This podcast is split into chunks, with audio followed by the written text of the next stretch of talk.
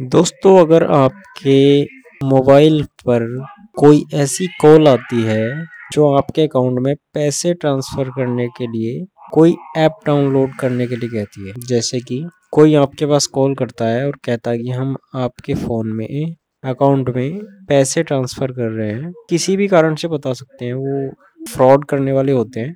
वो आपको AnyDesk या क्विक सपोर्ट नाम की एप्लीकेशन डाउनलोड करने के लिए कहेंगे। तो दोस्तों, आपने इन एप्लीकेशन को डाउनलोड नहीं करना है, क्योंकि ये दो या तीन एप्लीकेशंस ऐसी हैं, जिनको डाउनलोड करके अगर आप उसका कोड किसी को बता देते हैं, जो भी कोई कॉल कर रहा है तो आप उसको अपना रिमोट दे देते हो।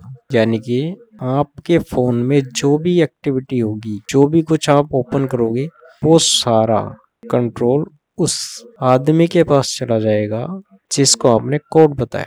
आप जो भी कुछ करोगे अपने फ़ोन में, वो उसे पता चल जाएगा कि आप क्या कर रहे हो।